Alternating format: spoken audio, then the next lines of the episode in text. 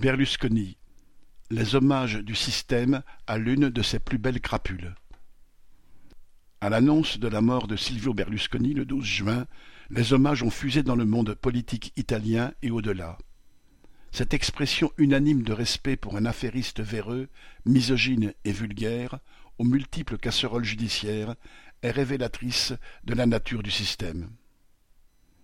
Si le pape lui-même hospitalisé s'est uni citation, au fervent souvenir dans la prière en lui souhaitant la paix éternelle, ce n'est évidemment pas pour les vertus que Berlusconi aurait incarnées de son vivant, lui qui s'illustra plutôt dans la fraude fiscale, les lois faites sur mesure pour favoriser ses affaires, les liens avec la mafia et les orgies organisées pour offrir les services sexuels de jeunes femmes, parfois mineures, à ses bons amis haut placés. Mais, comme l'a souligné le cardinal Ruini, Berlusconi croyait en Dieu et, surtout, il a vaincu les héritiers des communistes. Voilà une qualité pour laquelle les sommets de l'Église sont prêts à pardonner bien des péchés.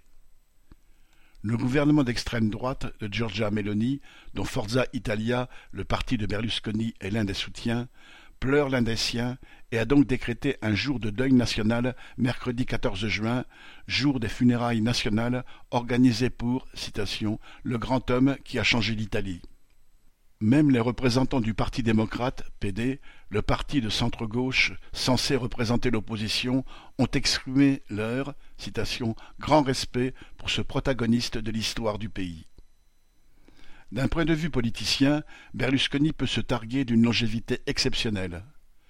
Entre 1994 et 2011, le mania des affaires, à la tête du groupe médiatique et financier Fininvest, a en effet établi le record du monde passé au pouvoir. Si son premier gouvernement, en 1994, ne tint que neuf mois, il se réinstalla pour près de cinq ans dans le fauteuil de président du Conseil en 2001 et à nouveau durant trois ans à partir de 2008. En 1994, après des décennies de scandales et de complots, le système politique italien sombrait sous les coups portés par le pôle de juges milanais baptisé Main propre, qui révélait la corruption généralisée en vigueur pour l'attribution des marchés publics. L'homme d'affaires Berlusconi partit à l'assaut du vide politique ainsi créé.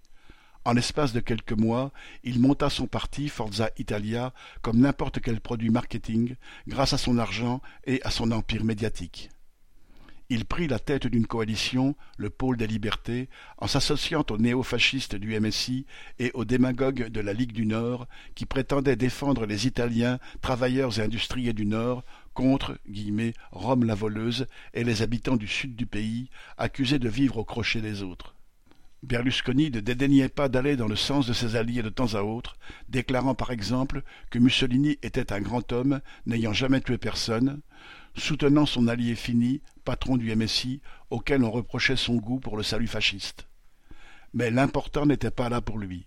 Il fallait d'abord et avant tout lutter contre les guillemets rouges et pour la liberté de l'Italie, comprenez la liberté des capitalistes de se servir, à commencer par la sienne et celle de ses amis.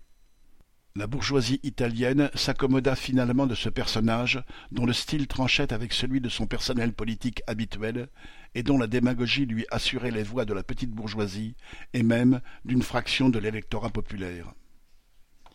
Berlusconi put ainsi apparaître sur la scène politique en 1994 comme l'incarnation d'une seconde république censée être plus moderne et plus efficace, avec la complicité de l'ex-parti communiste qui venait d'abandonner toute référence au communisme pour se transformer en parti démocrate de la gauche, PDS. Incarnant l'idée qu'il fallait moderniser la gauche, les anciens dirigeants du PC étaient d'accord pour valider la modernisation du système politique, pour tenter d'en faire un système plus stable d'alternance entre deux partis de gouvernement à l'américaine.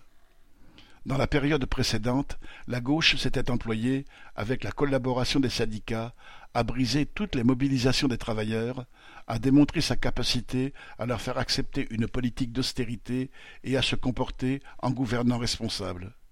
Le climat de désillusion et de résignation ainsi créé parmi les travailleurs ne pouvait que profiter à la nouvelle offre de droite du pôle des libertés.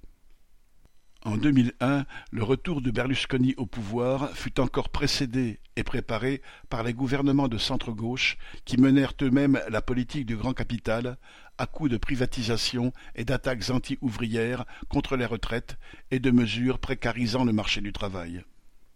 Le seul argument d'un centre-gauche que rien ne distinguait plus sur le plan de la politique anti-ouvrière du pôle de droite qu'incarnait Berlusconi devint la personnalité de ce dernier.